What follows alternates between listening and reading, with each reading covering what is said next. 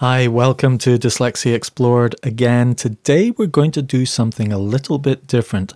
We're going to do a teenage tip, a tip for dyslexic teens as some advice and something that you and your child can drive to school with in the car and complete in about 10 minutes. So I'm going to do these teen tips that you can share with your child and maybe use as, a discussion point. And today we're going to start off with how dyslexia is a bit like driving a Ferrari.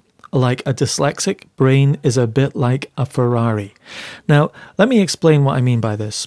So, how do you actually explain a dyslexia assessment to a child in a way that actually makes sense to them in everyday life, in school life. I mean, for example, when I got my dyslexia assessment, my they measured IQ, they measured working memory, and they measured processing speed. And basically, dyslexia is the difference between your IQ and your processing speed. If there's a big gap there, then you're dyslexic. It doesn't mean you're stupid or anything like that, because you can have a very high IQ and a slightly low processing speed. Now, what does that mean? So here's how I learning to explain it. Imagine you have a two seater sports car compared to a five seater family car. They're both really great cars.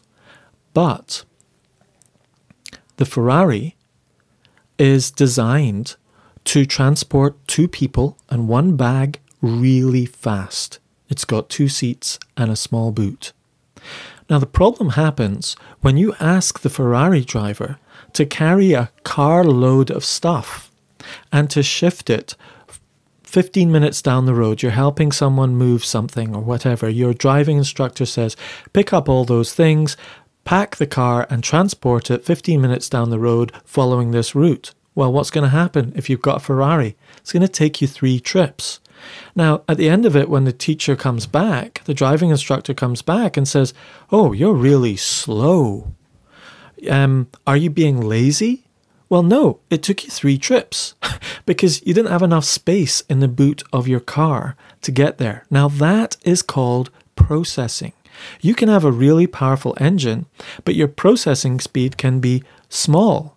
Now, that doesn't mean you're not that smart, it just means your boot is smaller. You can process less information. You can deliver it. You have to take trips, more trips to deliver it.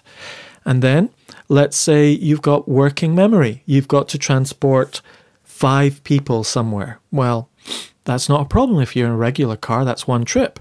But if you're in a two seater car, how many trips is that? That's five trips because you've only got one seat because you're in the other one.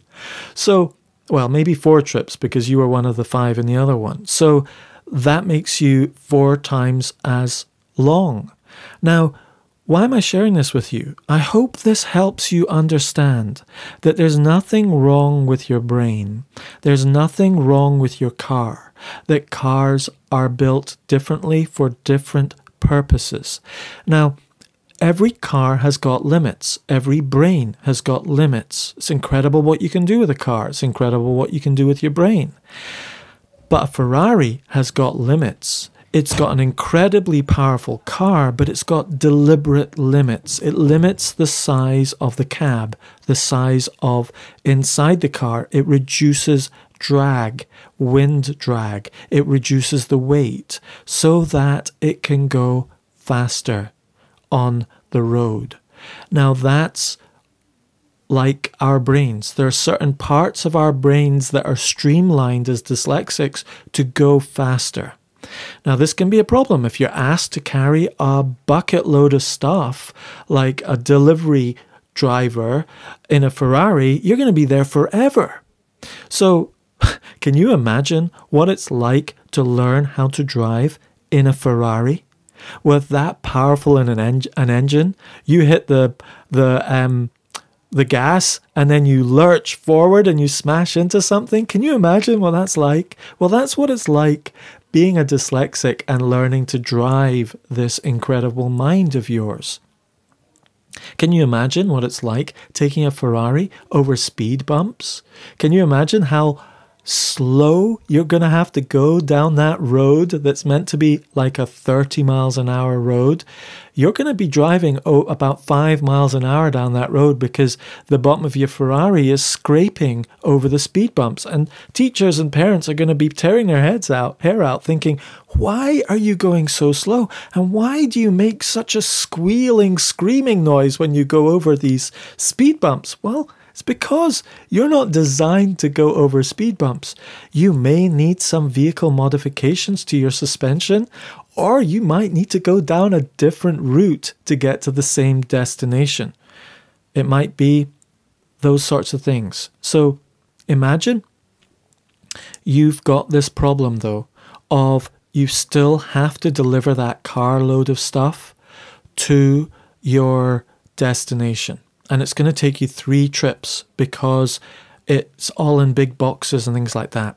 Imagine this though. Imagine you did a deal with your teacher and you said to the teacher, See all that stuff in that car load of boxes. Let's say it's a pallet of boxes. And you say to them, Could I unpack those boxes and take what's inside of those boxes and put them in the car and deliver those instead? Well, the teacher might say, Yeah, that's okay, because the point is just to get to the destination with the stuff. Can you do it safely? Yeah, I can do it safely. You know how boxes are often overpacked and you don't need all of that box that stuff because they're being thrown in trucks and stuff like that. Well, now it's in your going in your car. You can lay it on the back seat and in the boot. You unpack it all, lay it in the back seat and the boot, and you can get that packing get rid of all those unnecessary words let's imagine all that packaging is is unnecessary extra words to deliver the information to you.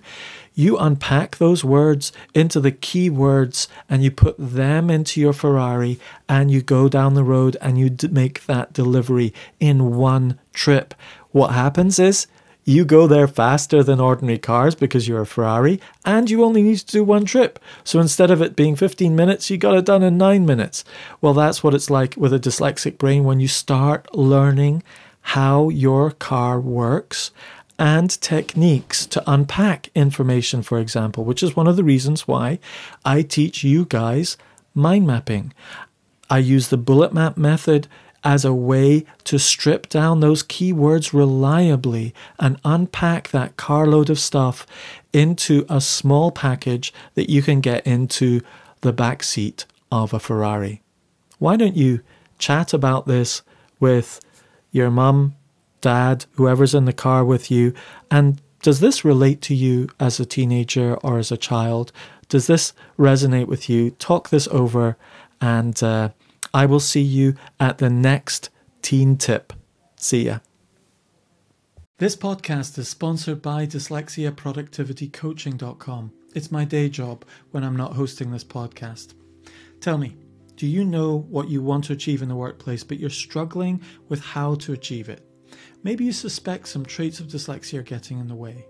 Well, that's where dyslexia productivity coaching comes in because we give you a simple productivity system for your Apple devices that harnesses the creativity that comes with your dyslexia. It includes proven methods like note taking, reminders, speech to text, mind mapping, and more, all tailored to your needs. It'll free up your time and help you achieve outstanding results.